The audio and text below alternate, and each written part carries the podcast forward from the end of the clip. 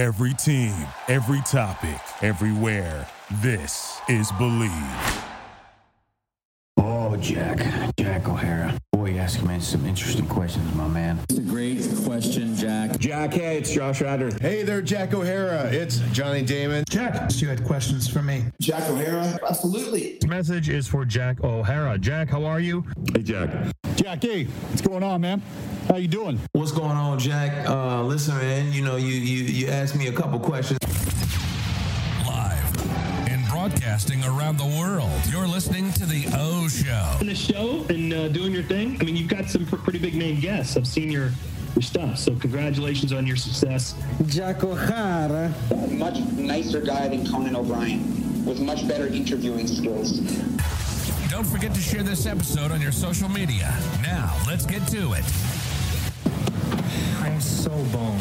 I forgot to get my girl tickets for the show tomorrow, and now it's sold out. It's her freaking birthday. Oh, dude. She's totally gonna break up with you. She's definitely gonna break up with me. Should've used TickPick. Wait, what'd you say? TickPick. Look. Oh, whoa, whoa, whoa. What? There are no hidden fees. What'd you guys think I said? Oh, TickPick.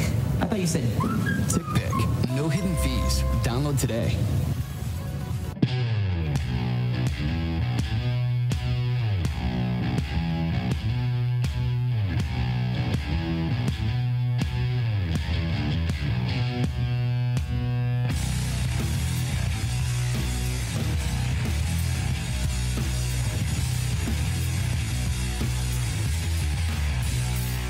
with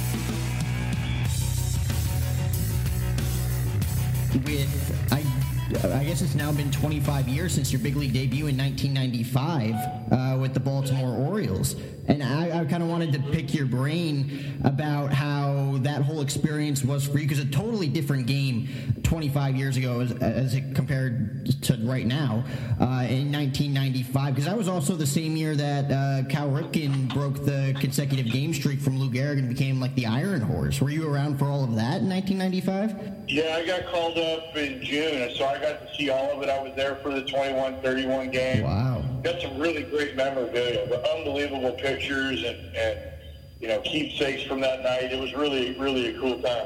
Wow. And was that like I mean compared to now it's everything's televised when it comes to the draft, everything's public with prospects. Back in your day when you got drafted, what was that whole experience like for you? I think it was in 89, correct? Yeah, yeah, it was a weird, weird, uh, weird time for me. Um, learned a lot right off the bat. Um, I was a projected third round pick coming out of high school. Slipped to the 17th round because I, God forbid, signed a, a letter of intent to the University of Texas. um, I, yeah, I just I don't get it. It's like the, the pro scouts are sitting there telling you, oh, you know, what what's it going to take? And I'm like, you got to draft me first before I'll talk numbers. I mean, Yeah. let's let's be honest. My, my my signing bonus is determined on what round and what slot I get taken at. Right. Um, so you know, I, I like I said, I slipped to the second day. It was demoralizing. Um, you know, I, I, I was a, a big fish in a big pond. You know, top-rated catcher in, the- in the state of California. Um, starting catcher for the junior national team for for USA. That's a pretty big deal. Yeah. Um, and I slipped all the way to the 17th round, and I was like, you know what? This is this is a weird something's going on here. And then I remember getting getting the call from the Orioles, and I was thrilled to be drafted by the Orioles. Or at least it, well, actually, I should back up. The guy calls me after day one, and he's like, "Hey, uh, you didn't get drafted today." And I'm like, "Yeah, well, no, no, duh." Uh, and I was. You know, so, so what do you want? He's like, well, we've got the first pick tomorrow. Um, if we take you with that pick, will you sign for, you know, X amount of dollars? So I called my Uncle Rick, who, believe it or not, after playing 24 years in the big league, gives the absolute worst advice of all time when it comes to this kind of stuff. He's like, yeah, take that money. And so I told the scout, yeah, I'll, I'll sign for that if you guys pick me up with the first pick tomorrow. Well, he called me the next day and he said, well, we didn't get you in this round. We got you in the 17th round, and we can only offer you this. And I was kind of locked in, I was like, well, let's see what happens. So I told my mom the guy was coming. He showed up to the house. Uh, heard that they had reneged on their offer, and my mom threw him out of the house. Wow. So I went away to the Olympic Festival, played for the, the Team West, uh, then on to Team USA for the Summer uh, Junior World Championships, and had a monster summer, came back, and then all that money that was originally on the table was now on the table, and I ended up signing a contract like three days before I was supposed to leave for University of Texas. Wow. It was so for you in that experience going from uh, high school ball, uh, college ball, and then to the pros, what do you think was like the biggest learning curve for you when you're kind of like a big fish in a small pond and then you go to the pros and it's like everybody's just as good, if not way better? Yeah. Well, I found out that uh, my size definitely had, uh, or I should say lack thereof, had a, had a big played a big role in, in how they viewed me. Um, yeah, I was a catch and throw guy when I got drafted. Uh, and truth be told, I, you know, I found out years later that they never saw me as a guy that, that could start in the big leagues, which I thought was ridiculous because, you know, I, I rode buses. I caught over 100 games every year in the minor leagues, and you know, it's not like you're eating in fancy restaurants and flying on air, you know, on planes. You're on the bus eating Taco Bell, and yeah. I seemed to, seemed to be able to seemed to be able to recover and play the next night without any any problems. I just I was physically too weak to swing a wood bat at that point in my life. Interesting. Um, that was the that was the biggest learning curve for me. Um, you know, we, we used you know drop three aluminum bats, which were basically the same weight as the as the bats that I was swinging in, in pro ball, but the ball just didn't jump off of them the way it does the aluminum. So it changed everything for me, and, and all of a sudden, um, you know, not being the 17th round pick and not being a prospect, I went into survival mode. Yeah. Like, I had to survive. Like I didn't have the luxury that top round picks have with regards to failure. Uh, they they tell these they tell these top round picks, hey, listen, you know, this is how we want you to do it, and it's okay if you don't do well at first. We know that if you keep doing it this way, um, we will you'll get it eventually. And that's one of the, the, the, the biggest biggest things that you understand right away is the day you're drafted might be the most important day of your career. Right. I, They slap a, they slap a label on you that day that it is almost impossible to shake, good or bad. Did you have any like? Uh, I mean, obviously playing for Jim Leyland right off the bat in uh, Miami and Florida with the Marlins, but in through the minor leagues, you mentioned kind of like that pressure slapping a label on you. Did you have any mentors or coaches that kind of like I don't want to say toughed you like toughened you up, but like kind of uh, changed your mentality when it came to playing baseball? Oh yeah, a guy named Bob Miscik works. He's still still in baseball. Works for the uh, Milwaukee Brewers organization. He I had him as a manager in three different places, uh, two A ball stops and uh, AAA. And I remember, I'll never forget it. It was one of the most poignant moments of my minor league career. We were in AAA. I was in Rochester, New York, and, and we had been playing really crummy. And I was, uh, I think it was 1993. I had just got called out from Double A, and I was raking. I was absolutely destroying things. Um, I was 22 years old in, in Double A, uh, and I remember we, we played bad. We played poorly, even though we were a really good team. And Bob, Bob came in after a game one night, and he, he basically looked and he said, "Listen," he said, "There's 25 guys on this roster. Only three of you have a chance to be to make it into the major leagues and stay. Who do you think those three guys are?" And everybody's looking around. And, and he says, guess what the other 22 of you are? You guys are just there for those guys to have a team to play with. Wow. And and he looked, and, and the next thing he said was, do you really think that the guy sitting next to you cares one iota whether or not you make it if he does? You think he's going to care about whether or not you're sending him Christmas cards? He goes, if you're lucky, you're lucky if you make one real friend in the minor leagues because it's cutthroat. Everybody cares about themselves. They're all out for themselves. They're all masquerading as team players, or at least they should be masquerading as team players. They're just hoping to get to the big leagues and hoping to survive. And that when he said that to me and the group, that's when it became brutally obvious to me that this was not as romantic as people make it out to be in the movie. So for you, in that instance, obviously the minor leagues, it's uh, free for all, kind of every man for himself. In the major leagues, it's a business as well. What would you say was like the closest group of guys that you played with during your career? Like from a, from like a point of where it was like more of a team effort as opposed to kind of everybody treating it like a job. Yeah, no. When I was with the Royals in 2000, 2001, that was a that was a close knit group. In 2000, we had a really good ball club. We were probably a couple pitchers away from being playoff contenders. We just didn't have any pitching. Um, and then they started trading away guys like Randa and Jermaine Dye. Um, but you know, that 2001 group that we had, man, we stunk. We couldn't do anything. I mean, we, we had a couple good, good, solid players in the lineup. Uh, maybe one decent pitcher and Jeff Suppan. Uh, but we, we scuffled. But but we were all, on and off the field. We were close, close to one another. Uh, that's the closest group I've ever been a, been a part of.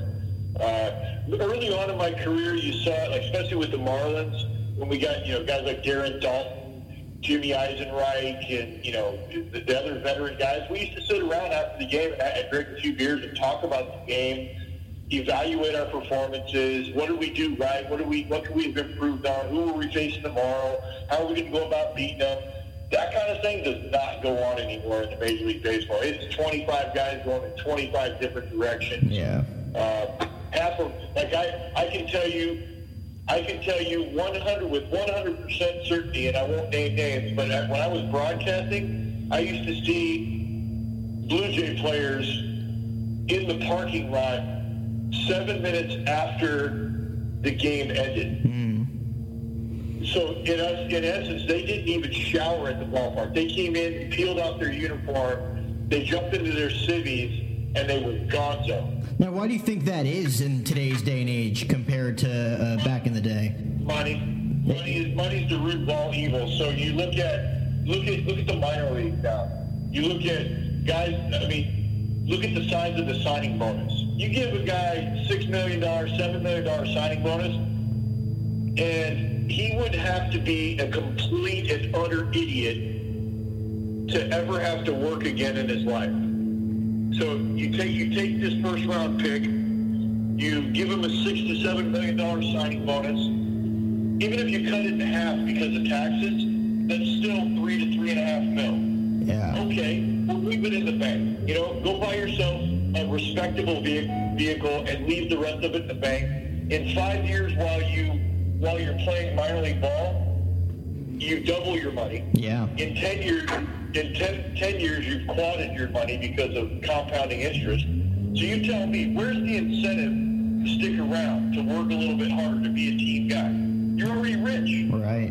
So you see, it comes down to character, and there are very few guys like Mike Trout out there who are doing it because the right way, uh, doing it for, for the right reasons. Um, so then you extrapolate that out. You've got these all these prospects, these really good players, and they've all got all these giant bonuses tied up. You know, they don't spend any time in the minors. They go and they, they spend like 60 days here, 60 days there. There's no good players left at the double A or triple A level, like a handful. So all the good players are in the show, and they get to the big league. They're not fundamentally sound like they were 25 years ago. They didn't have to. They didn't have to spend a year at every level and show to the, and get to the big leagues, and you know, and get there with, you know, four thousand at bats, Right. 25, 4,000 at bats. You don't see guys, you know, getting to the big leagues with 300, 400 innings under their belt. Um, and so, you know, the minor leagues are garbage. There's no prospects at the upper level, and it just comes down to money. And these kids, you know, they know flat out if they play well personally, it doesn't matter whether the team wins or not. It used to because that World Series bonus that guys used to get would cut, would sometimes double and triple their salary. But now it's like it's two weeks worth of work. Right. Uh, so it's it's that's where that's where things have gone awry. They, they need to get get real and and and basically say, you know what? Let's stop slapping the union membership in the face by offering a kid a seven million dollar signing bonus based on what he's done against amateur talent, the likes of which will never see a pro field, let alone a big league field. You're going to even got seven million dollars for what he did against a bunch of amateur schmucks. Come on, yeah. That's just, and then how about how about the journeyman, the grinder, the, the grinder guy who, who clawed out a, a ten year a ten year career in the big leagues and never made seven million dollars total. And what do you what, what do you say?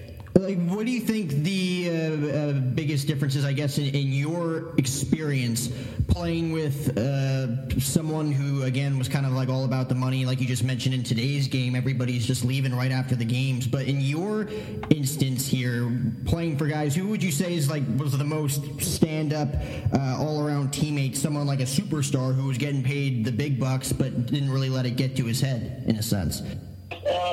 Gosh, that's a tough, tough question. Um, superstar?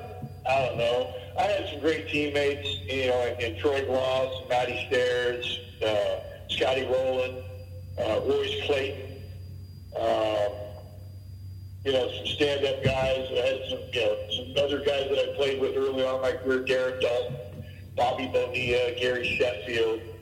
You know, but even those guys did, sadly. They didn't, they're not going to hang around all night. You know, there, there's a lot of a lot of guys out there that are just like cage rats. You know, they love hanging out yeah. in the ballpark. Of course, those guys usually end up divorced a couple of times.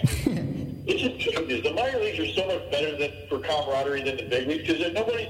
You're sitting on buses in your underwear, drinking beer, playing cards. Yeah. And you're talking about baseball, and you're dreaming of the you're dreaming of the big leagues and, and what's going to happen. And then, you know, once they get there you know, it's funny. Uh, it, like guys are always worried about getting paid early in their career, and then they worry about winning championships later. Right. I got a taste of championship early in my career, so losing was a bitter pill to swallow the rest of my career. I kind of wanted to talk about that 97 season. I guess that whole experience, 97 98. You guys win the World Series, and a very exciting World Series win for the Marlins over the Indians that year, Game 7. Uh, Edgar Renteria, everybody knows the story. And then you switch over to 1998, totally different, uh, I, totally opposite end of the spectrum, really, with 103 losses. What was that whole experience like from a mental standpoint, going from first to worst? Oh, it was probably the worst summer I've ever had in my entire life. Um, we were terrible, and we knew it. And Jim Leyland, uh, he doesn't deal with terrible very well. Yeah. Uh, and he doesn't deal with at that point in his career. He didn't deal with young players very well. And I mean, obviously, he he got way better at it later on in his career, but you know, Jim was tough to be around back then.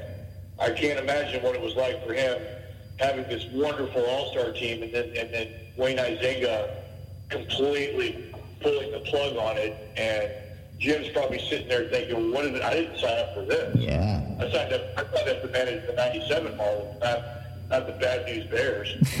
uh, it was it was bad, man.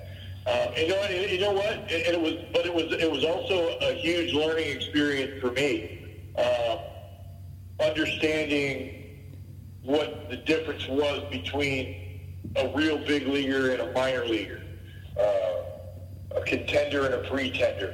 I also learned about, I also learned some valuable lessons about being a good teammate. Um, you know, I, I was I struggled that year mightily. Yeah. I got a chance to play when they traded away Charles Johnson, and then they and then we had Piazza for a blip, and then they got rid of him, and I had a chance to play every day, and I fell on my face, and I didn't handle it well. And I gave my teammates and, and the organization the impression that I was a selfish player. When inside, I wasn't really. I was just so embarrassed and so disappointed in the way I was playing. It manifested itself in, in ways that, that didn't present very well. And, and, and, it was really great for me to have a couple teammates and some coaches bring it to my attention because it changed the way I it changed the way I put on my face the rest of my career. And then you obviously go to uh, Toronto. You live there now, so I'm assuming that uh, you just love it up north. For your time in Toronto, that's like the first time you actually got a taste to be a like a full time catcher in the big leagues. Like that '98 season, you talked about uh, getting a chance and, and not really uh, uh, meeting your expectations on a personal level. And you go to Toronto, you spend time with uh, Bengie Molina, who they signed in the earlier years, and then Rod Barajas in the later stages. But what was that whole experience like, uh, getting that taste to become a full time big league catcher? And I'm assuming, uh, like, why, why do you love Toronto so much? Since obviously still live there. Well, they they love me. Yeah. You know, and I, I married I married a Canadian girl. Like they liked me right away because of the hockey mask and the, and the, the Makes sense. I had the hockey hair when I came to town, and Yeah. I'm a blue collar type of guy. And I could do a little. By the time I got to Toronto, I could hit a little bit better, and I, I you know, I had already had a couple of arm surgeries. The, the, the defensive specialist days were gone, but I could do a lot, lot of things pretty well, and that was that was good for them. Um, you know, it was, it was Toronto had its challenges as well. You know, I, I butted heads with with the general manager J.P. Ricciardi. You know, I was putting up career numbers, having great years, um, leading the club um, as a veteran player, and you know, he kept trying to he kept trying to suggest that it was a fluke. He kept bringing in guys like Bengie and bringing in guys like Barajas, and you know, I mean, I can tell you stories about the the, the arguments and the, and the confrontations that we that he and I had, you know, and then and, and, and then later on the lies and the you know the back and forth and you know, so my, my time in Toronto wasn't without its challenges, but the the, the, the, the performance that I had here was basically due to late blooming and maturity. I, I just, I, everything came together for me at the right time. Unfortunately for me, my body broke down at the end, um, and it was time for me to, uh, you know, a couple years later, it was time for me to step step away. I wasn't able to do the things that I thought I could do physically, and then mentally it started to wear on me. I didn't want to be a part of, you know, losing organizations anymore. Right. So it was time for me to go. But uh, you know, it, it was it was an opportunity for me to play every day on, in, in, in, in you know two of the five years that I was there. Uh, it, I put up some good numbers. I made some money. Uh, it, led to my broadcasting career. I developed some relationships that led to my broadcasting career, which was good. Um, and so, you know, overall uh, positive. Uh, you know, it, it, still, you know, consider myself a Blue Jay. Uh, you know, I spent more time here than any other stop along my, my career. So um, overall, pretty good experience. Uh, but lear- learned a lot about people, and I learned a lot about, uh, you know, getting it in writing, so to speak. And uh, this won't be the first time that you've been asked this question, obviously, but with uh, the whole Imperfect documentary coming out, obviously, uh, Roy Halladay, uh, Hall of Fame pitcher, you got the chance to catch him for uh, numerous years, probably the most more than any uh, backstop. Was Roy Halladay just a, a different animal then compared to the rest of the pitching staff? Yeah, totally. uh, Roy was Roy was completely driven. Put in an eight-hour day every day. Like you never saw him in front of his locker, listening to music, goofing off, playing video games. Roy was either uh, throwing, working out, refueling, getting therapy, or studying film. That's that's all, the only thing he did all day long. He was uh, a nice guy, but a very aloof teammate. Yeah. He was hard to know. I knew him well because we, we, we spent a lot of time together, obviously, as battery mates. Um, and, you know, I, I always tell this is a really funny story, like at the beginning uh, of our tenure together. You know, Roy Roy used to put on the bitter Bob face on the day he pitched. Like he stormed around Right. the clubhouse and he didn't he didn't want to be talked to by anybody. And I basically told him, I said, look, dude, I go, I get it, it's your day to pitch, but you know, you can stop with treating me like crap. Yeah. um, because A, I'm your catcher, and B, I got more service time than you. I ain't gonna put up with this. You know, you need to show me a little bit of respect. I say, because here's your other option. Either you knock this crap off when it's just you and me in the room, or I'm gonna start telling the hitters what's coming. I, I don't want to. You're not gonna treat me like And after that, you know, Roy kind of giggled, and, and you know, we he and I never had a problem. I let Roy do Roy, and I loved Roy because Roy's day to pitch was my mental day off. I didn't have to work that hard. Yeah. He took full responsibility for everything he did. The only thing I had to do was keep him from being predictable, which he was. He was ridiculously predictable. His attitude was, here it is, hit it, I dare you. And I'm not coming off of plan A until you prove to me that you can you can beat me. And that's what made hitting it against Roy so easy. I, I knew what he was going to do. And of course, I always I always claimed that I could hit anybody that I caught very well because I knew how the ball was going to move. I knew what they were trying to do. Uh, and so, you know, a guy like me should not have been able to be so successful against Roy. Uh, even the outs were loud.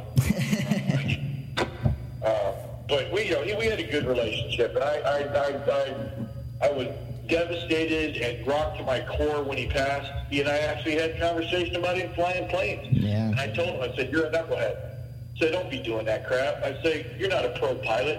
I said, "My uncle, my uncle Rick lost one of his best friends in the game in Thurman Munson when he crashed his plane." Right. I said, "You know what? Knock that, knock that, knock that off until you know you, you, you're done raising kids and you're, you know you're, you're done playing ball." And I was devastated. And, and, and you know, and then and then watching the documentary, um, hearing about his struggles with with substance and you know demons. You know, I just not the Roy I knew. Um, you know, Roy. I don't think Roy was dealing with any of that stuff when he was with Blue Jays. I think it all uh, started to happen to him when he was with Philly. Um, injuries piled up. You know, his his desire, his need to be the best, to not let anybody down, and you know, I think I think the perfect storm happened. You know, with him, you know, with regards to mental health and substance abuse, and man, it was devastating. I couldn't, I, like, I one of the most shocking days of my life after him dying was the autopsy report. I was like, what? Yeah. This doesn't make any sense. This, this is not the guy. You know, like there's there's a lot of cultures in in the game of baseball, subcultures in the game of baseball. Yeah, you got your your ADD boys who you know they're on they're on the Adderall, Ritalin, other stuff. Then you got your drinkers, and then you got your you know your guys that are into other things that you know, apparently are, are now legal in some states. But um, you know those are all things that Roy I would never have identified Roy with. He was a straight arrow. The guy we couldn't even get him to go out for a beer with us. Wow. So how could you possibly imagine that a guy who won't even go out for a beer with you is struggling with mental health demons and, and abusing substances like painkillers and antidepressants and stuff? It's just it was it was unbelievable. Not the Roy I knew. I mean, that stuff's just devastating. I totally agree with you on the fact with planes. I mean, I mean, those just scare the crap out of me. I, mean, I had a buddy who invited me to go out just to like tour the town. I'm like, I'm not gonna do that with you. And he was like, a, he was a CFI, like a certified flight instructor. I'm like, uh, maybe in like 20 years, if you haven't crashed yet at all, like I, I can't handle that stuff in the air. Uh, for, for for him though, like you mentioned, like very hard guy to get to know. On off days when he wasn't pitching, like what was like the biggest that he kind of, I guess, let loose in a sense? Uh, he liked to fish. He was, you know, he had, he had a house on a lake and he, you know, he had a boat and all that kind of stuff. Uh, but you know, Roy's days off were. Heck, he usually go to the he usually go to the ballpark to get a workout in. He was on a five day schedule and he did not deviate from it during wow. the season. Um, I lived close to him in Florida, so you know I got a chance to during spring training and you know the, the, the winter months. I got a chance to spend time with him and his family. Um, so you know, he liked he, he had he had uh, he had cars. He had old cars. He was a hobby guy. He's a tinker. He like you know he made models. He was, Roy was a nerd. You know, he, he had he had these things that he he could not sit still. I can tell you that. Yeah. Absolutely couldn't sit still. Interesting. I mean, that, wow. Uh, and I, I kind of wanted to switch gears here to kind of your relationship as a backstop. Obviously, catchers and uh, umpires have their relationships, their kind of grievances towards one another. I was watching some of your uh, Sunday roast videos on the uh, the Manalist TV, and you're not a big Doug Eddings guy, but what is your relationship with umpires, at least back in the day uh, when it came to you know calling balls and strikes and kind of setting that structure before game? Well, you know, my my relationship with umpires pretty well deteriorated when Questec came in. Yeah. And they combined and they combined the leagues. Uh, the the problem that I had with the umpiring was I was raised in a different system. You had American League umpires and National League umpires. And I was taught be respectful. You don't ever turn around on them. Um, you know, you speak to them a certain way. There's certain phrases that you can use and certain phrases that you cannot use. Um, it's the old, you know, you could, you could, you know, I don't, I don't know if I'm allowed to use foul language. Oh, totally. By all means. But you, know, you go back to the movie Bull Durham, and there were never true words spoken that, you know, Crash gets ejected from the game for calling the umpire a cocksucker. Yeah. And you, the, the, the, the, sentences leading up to that are, uh, that's a cocksucking call. You can't run me for that. That's a cocksucking call. You can't run me for that. Do you want me to call you a cocksucker? Because I will. Yeah. Do you want me to call you a cocksucker? Beg. Pretty please beg. You're a cocksucker. And he throws him out of the free game, right? Right. So that's the way it used to be. I used to be able to say, what, once I got my feet wet, I got a couple years under my belt, I could be ripping an umpire a new one, sticking up for my pitcher, negotiating on calls, you know, working him, as long as I never turned around. Because you didn't want anybody in the ballpark to know that you were ripping him a new one. Okay? But now, you can't say a word. Since Questec came out, since uh, they started evaluating umpires electronically, and these new umpire schools, like you can't say a word. These guys think that they're above reproach. They actually throw gas on the fire yeah. in, in, in you know tense situations. They're, they're assholes. I'm just going to tell you plain and simple. They're assholes. Um, I got to the point in my career where, you know, when they combined the leagues, umpires, American and national, uh, you know, there was still the notion that, hey, uh, I've been blocking balls for you guys with nobody on base to protect you for going on 20 years now. Why are you giving some rookie who's been here 15 minutes two inches off the outside corner? Like I should literally, after my service to this game and my protection of you all these years, you should have enough respect for me to make that rookie get the same service time I'm get that I have before you give him the benefit of the doubt out there on the edges of the strike zone. I should only have to hit the white. Yeah. And that was my biggest contention at the end of my career was, are you kidding me? My strike zone is as big as everybody else's in the league. I've been blocking balls for you for a long time.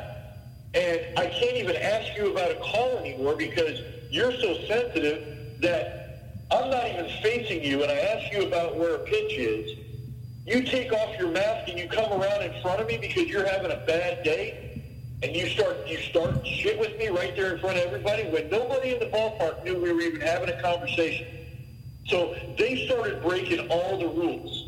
They started Yeah. disrespecting players with tenure like myself. And I said, you know what? I've had enough. I remember I remember the day the day I, it all changed me. So I had a pretty decent uh, relationship with Eric, Eric Cooper. And Coop came up to me. I, I was I had come out to start the game. I hadn't said hello to him. I'm throwing the ball back to the uh, the pitcher in the warm-ups, and he, he leans in as they do to get a look before the game starts. Say hello, and you know he says, "Zonnie, how come you don't talk to me anymore?" And I'm like, "Don't take it personally, Coop. I don't talk to any of you anymore." He's like, "Why is that?" I said, "Does it make a difference?" I said, "Does having having polite conversation with you help me get pitches for my pitchers? Does it help me gain a better strike zone for myself when I'm hitting? I don't think so. You guys are still screwing me out there on the corners, and it doesn't matter who's pitching. I said, if Roger Clemens is on the mound, yeah, sure, I understand. I might have to cover two inches off the outside corner because he, he's earned it. Greg Maddux, Tommy Glavine, whatever. But Joe Blow rookie, give me a break. Why in the world would I spend any of my gas on you guys when you're going to end up screwing me in the end? I'd rather just not say anything to you ever and leave it at that. The way I started, that's the way I started to approach it at the end of my career. I even went to the point. I even went to the point to say, "Listen, I'm not blocking balls for you anymore." And they're like, "Well, why would you stop doing that?" I said, "Because it doesn't do me any good. Why should I? Why should I suffer all of the punishment of blocking balls for you when it does me no good. It doesn't do my team any good. I'm like, and I, and I got downright nasty with some of them and said, hey, you just made the list, buddy. And they're like, what list is that? I said, the list of umpires that are going to wear every single ball in the dirt from now on with nobody on base. and I started olaying I did. I started olaying them at the end of my career. I started letting these umpires wear, wear 91 mile an hour fastballs into groin. Oh, my simply God. because they were simply because they were cantankerous, pugnacious, irritating, and had no respect for the hierarchy of the game. And they were all worried about the bullshit QuesTec, which which put out false statistics anyways. They used to come to spring training every year and tell us that the umpires were getting 95% of the calls right in the game of baseball. And I'm like, eh, dude, that's not even close. I catch every night, and you guys don't get 95% of the calls right in one inning, let alone a whole game. Yeah. Save those stats. Those aren't even close to right. Who were some? I mean, I guess for the most part, I guess as an organization, they were mostly toxic. But for you personally, who was the worst out of all of them? I know Doug Eddings is one that you didn't like. What about a guy like Angel Hernandez, who I feel like is universally hated as an umpire? You know what, Angel? He's he, he's all about Angel. Right. There's no doubt about it. Like just just look at look at his look at his nonsense claim of uh, being overlooked for playoff work because of racism. Right. You were overlooked, he was overlooked for, for playoff work because he's horrible. Right. He's consistently ranked in the bottom three umpires every single year. Um, and he always had to make it about himself. But he always did something in a game to draw attention to himself. I mean, I, I, I honestly believe that he spent more time worrying about how he looked than Right. getting right. There were lots- There were lots of, but you know what? I got to the point where I absolutely, absolutely adored the older umpires. I love Joe West. Yeah. All the old school guys, Tim Tschida, uh, even the even the Hirschbeck, you know, guys. I, I I love those dudes. You know, I like I remember Hirschbeck threw me out of a game, and you know I lost my mind. I smashed my helmet on the on the ground, and he just looked at me. and He goes, "Hey, Greg, you got to go." And I was like, "Yep, you know, you're right, Hirsch. I got to go." And that was it. Like I mm-hmm. knew I, I had crossed the line, but he did. What I loved about that guy was he didn't take an opportunity to show me up and make, make a big deal out of it. He just said, "Hey, you got to go," and I'm like, "All right, see you later." You know, and you know, there were there were just guys that like to push, guys that like to push. Uh, you know, in the heat of the battle, you're going to say and do things. I always like the umpires that could, could have a conversation with you the next day, like Ted Barrett. Teddy Barrett, he threw me out of a ball game one one night in Houston. Um, Roger Clemens was on the mound, and he was giving Roger everything. And I went back to the dugout and I started smashing the bat rack, and he threw me out from the field, and I hadn't even, all I did was turn around, and he was staring at me, and we caught eyes, and as soon as we caught eyes, he threw me out of the game. He went out of his way to show me up. He went out of his way to show me up, and then, you know, the next couple of days, we had a conversation about it, and he was like, yeah, you know what, you know, maybe I shouldn't have tossed you right there. You didn't say anything to me. I said, no, I was beating up the, I was beating up the rack, and that's it. So, hey, and, but when you have the ability to be grown men and have a conversation, have a disagreement about something, maybe make each other a little bit better, a little bit more tolerant. You know, that's when that's when that's when growth happens, and that's when great relationships can happen. But towards the end of my career, these new umpires started coming in, they didn't want anything to do with a relationship. They wanted to be above reproach. They wanted everybody to see them. They actually thought that people were showing up to the ballpark to see them work, and it was complete and utter nonsense. Utter nonsense. Now, do you think in today's game, uh, moving forward, obviously they've talked about uh, the electronic strike zone moving forward as a possibility. Do you think, like five, ten years down the road, that that's a real possibility, given how toxic and I guess really bad and unprofessional that umpires have been? Well, I think first of all, I think this, the electronic strike zone is nonsense. Yeah. I've seen it in play in the Arizona Fall League, and I can tell you right now that the pitches that are going to get called strikes, curveballs at the bottom of the zone, high fastballs, nobody wants that. Right. Nobody wants that. Even the pitchers don't want it because they're not going to get the benefit of the doubt outside out on the outside corner. Because if it's electronic, they have to throw the ball over the white of the plate. And unless you're throwing 96 plus, you're going to get tattooed. If you have to throw the ball in the white all the time, it's not going to be pretty. You know? Right. You know, everybody, everybody. If you look at you look at Greg Maddux and Tommy Glavine and their careers and some of the other Braves pitchers, you you want to know what happens to guys like that when they have to throw it over the white? Take a look at what happened to Greg Maddux and Tommy Glavine at the last couple of years of their career. Right. When when when, the, when the, the the umpires stopped giving those guys five inches off the corner because they hit the catcher in the chest, boom, reality set in. A lot of things changed for those guys. Their stuff didn't change. They were still throwing the same velocity, still had the same movement, still had the same ability to locate. But the only difference was now they had to throw it over the plate, and guys started crushing them. Yeah, I mean, this electronic strike zone, there's going to be even more more trouble for the game doing this than I mean, what's the umpire there for? Why even have him if all he's going to do is like respond to a ringing buzzer? Right. It's a replay. It's a replay. It's taking away one of the funnest things of the game, the umpire and, and, and the manager arguments.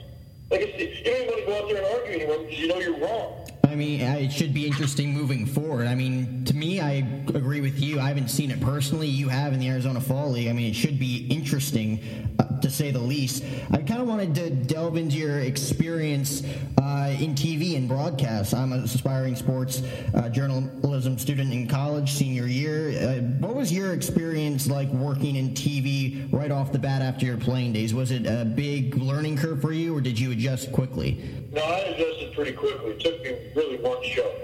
Um, it's I've always been comfortable in front of a camera and microphones. That's one of the reasons why Jamie Campbell, my broadcast partner, recommended me for the job.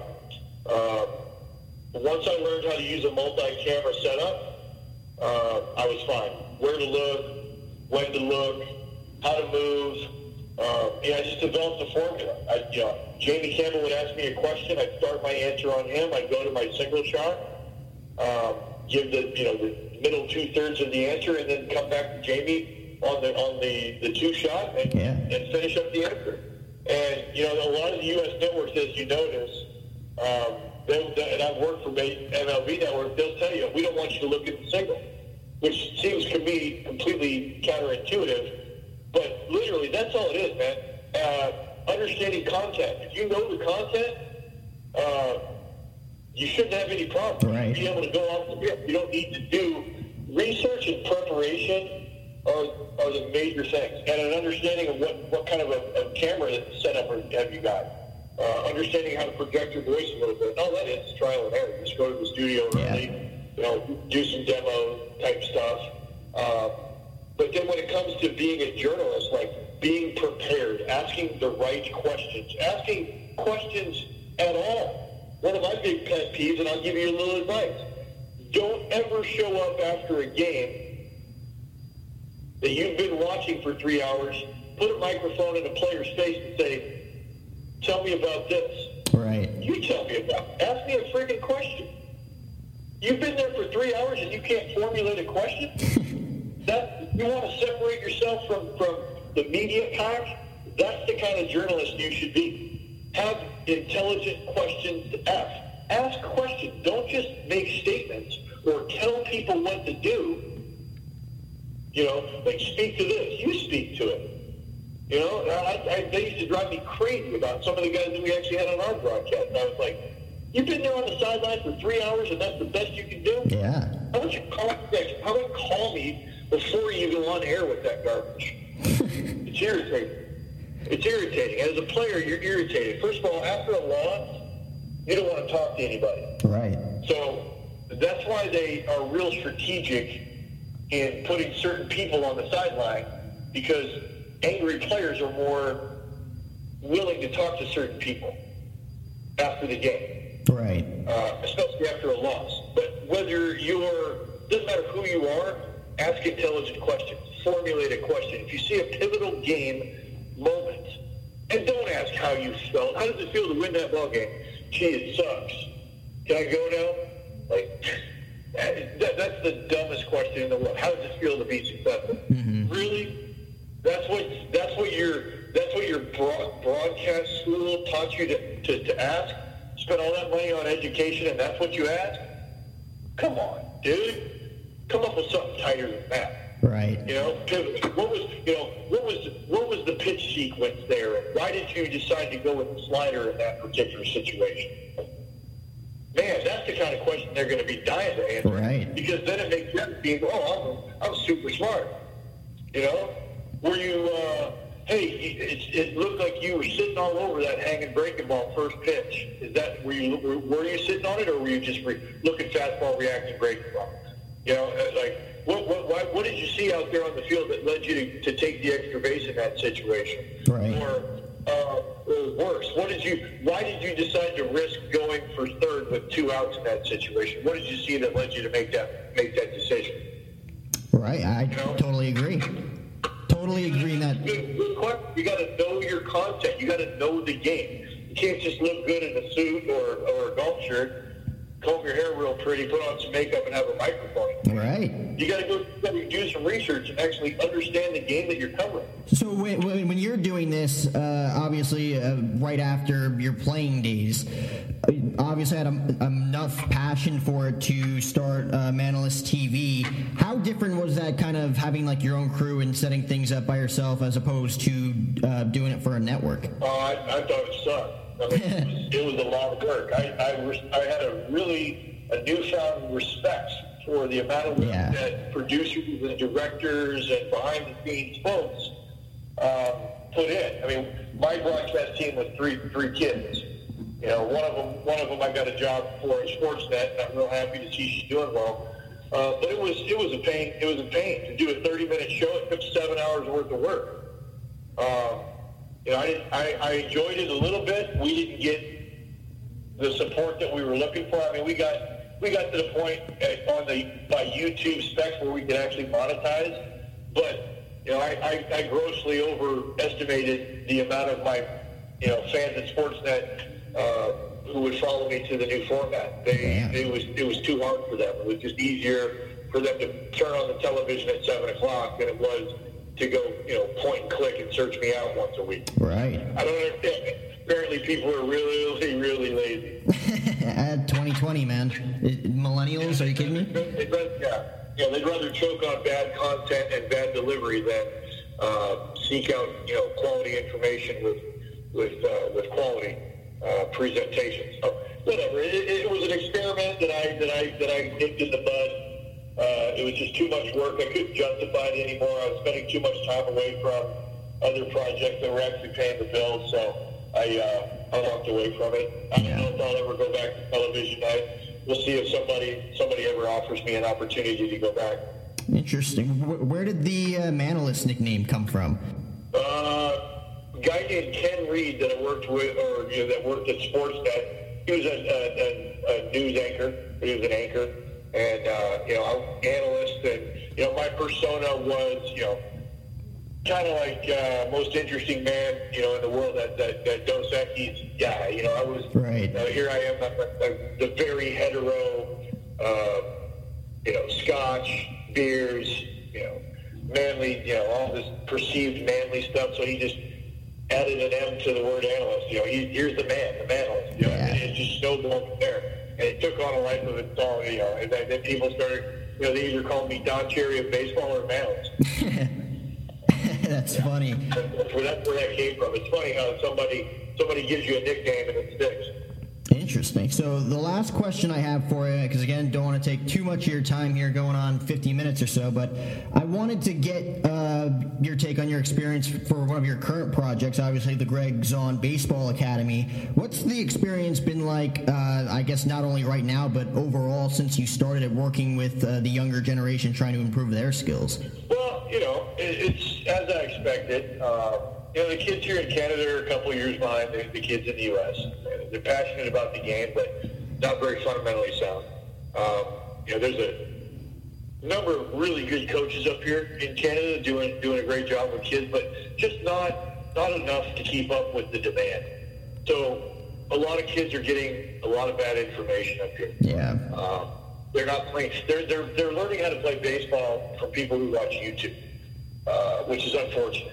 Uh, you know, it's a very tough market for you know a former you know, a Canadian who used to play pro ball to come home and, and make a living teaching baseball. It's very difficult. Whereas you know any old Tom, Dick, and Harry up here in Canada can you know throw throw out a shingle and call themselves a, a hockey school right. and make hundreds of thousands of dollars a year. Uh, it's just different for baseball up here. It's growing. Um, just like the kids, you know, knowledge of the game. I mean, I my, my, my one team that I have, I have a 15U travel team, and uh, you know they were very raw when I got them, uh, but they've polished up quite nicely. It's just a matter of putting in the time, putting in the reps. Um, you know, they're getting quality information from me and my staff. Uh, they're learning how to do it the right way, and then once they learn how to do it the right way, it just comes down to desire. Do you have the mental stamina and the physical stamina to put in enough reps so that you can do it? Like I don't remember where I heard this, but it, it, it, the way the way I look at it is, you do it till you get it right, and then you do it so many times that you can't get it wrong. Yeah. So it takes mental stamina, it takes physical stamina, and you know, teaching kids the right way to do things takes time. It takes a lot of reps. Fifteen hundred perfect repetitions for something to become a reaction. And you know, in the game of baseball, a lot of times you have less than half a second to evaluate the information that's on the table and react. So you better learn how to do it the right way. Otherwise, you're just spinning your wheels. Who do you think uh, is more kind of frustrating in your eyes, uh, major league umpires or dealing with parents that are narcissists? Well, I, thankfully, I don't have that trouble. Good. Um, I have a great group of parents who um, who defer to my expertise. They, they hire me to do a job, and I charge a pretty penny for it. So they are like all in. Yep, Greg, whatever you think. You know, when I need to discipline a kid, I, I always check with the parents and I say, hey, can you recommend um, a method, a, a technique? How do I how do I reach your kid? And th- that makes them feel like they're involved in the process. Right. And I think they respect that. Um, ultimately, they know I'm the boss, and that if they want to continue in the program, that they have to take a step back away from me and let my do let me do my job. You can't have too many cooks in the kitchen. If they were baseball experts, they wouldn't be hiring me to, to coach their kids. Exactly. Um, that's pretty much the method, the, the message that I conveyed early on. Um, I make all my parents sign a code of conduct that outlines uh, how I feel about interference and whatnot. And typically, when you know they're, you're paying what they're paying, they don't want their kids to be bounced from the program because they're interfering too much. So they so they defer, which is which is the right the right thing to do. Well, I, I definitely can respect that. Not the experience I had. I mean, a lot of I feel like even in today's age, uh, it, if you're not a uh, like a ma- former major league ball player like yourself, more parents kind of take action into their own hands. And I, I don't know if you've seen that personally, but for for us growing up, like it, like your dad coached you, and it just wasn't it wasn't right in a sense, right? Yeah, well, that's that's why when you get to the elite level, when when people are paying five figures a year for coaching, you got to step away. And I, I told my parents right away, listen, uh, you, your kid has to earn playing time. Just because he's a part of the program doesn't mean he gets to play. What you're paying for is, is his development as a player. He'll earn playing time. I put it as simply as that. You, your kid will earn playing time, but you're paying for the player development program. You're not paying for him to play. You're paying for me to teach him and uniform him. That's it. Tell your kid to go earn playing time. And every parent has been respectful. They have not have not had a problem with it. Like if you ask, if you have to come and ask me why your kid's not playing, you're not watching. You should know immediately why mm-hmm. they're not playing. And how are things right now with the academy, given everything going on right now? Uh, pretty good. You know, we when when, when they opened up to uh, certain phases, we were allowed to have small groups. Um, it's weird walking around with hand sanitizer all the time, telling my kids to get away from each other, or when we're in the indoor training facility, hey, put your mask on when you're not swinging. You know, all that stuff's extra, pain in the ass. Um, but you know what? At the end of the day, kids are kids are getting getting to practice, yeah. exercise. And for me, the greatest satisfaction I have is when I see the light bulb come on and they feel it, they know it, they're better. And then all of a sudden you see a little swagger. a little, a little bit of confidence brewing.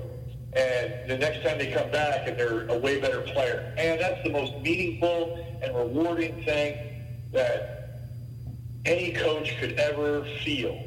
And even if I have to get it in small groups and I got to stay out there an extra hour to make sure that I accommodate every player, I'm going to do it. And thank God I have a wife that's on board yeah. with allowing the freedom to, to stay out on the ball field a couple hours extra because I'm passionate about my kid.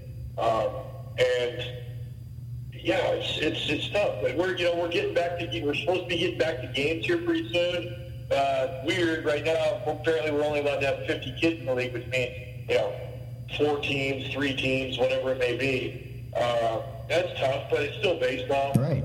Uh, you know, it's better than the alternative sitting indoors playing Fortnite. And kids are kids are slothy. They're slothy these days. They, Oh, yeah. they can't even run can't even run around the block a couple of times without gasping for breath and wondering why why they're being punished. Oh yeah.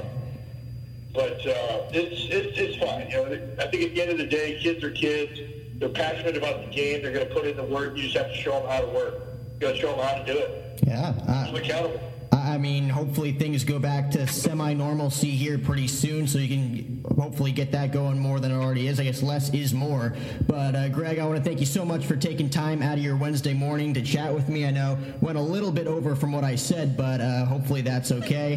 Uh, and again, I hope you and your family stay safe during these wicked times because it's really, really crazy right now. I really don't know how to explain it any better than that. No, I appreciate it, man. I, I, I take up time. I, I like to talk. I'm so boned. I forgot to get my girl tickets for the show tomorrow, and now it's sold out. It's her freaking birthday. Oh, dude. She's totally gonna break up with you. She's definitely gonna break up with me. Should've used Tick Pick. Wait, what'd you say? TickPick. Look. Oh, whoa, whoa, whoa. What? There are no hidden fees. What'd you guys think I said? Oh, TickPick. I thought you said TickPick. No hidden fees. Download today.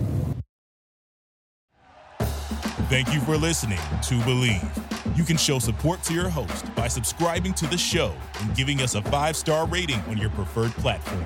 Check us out at Bleav.com and search for B L E A V on YouTube.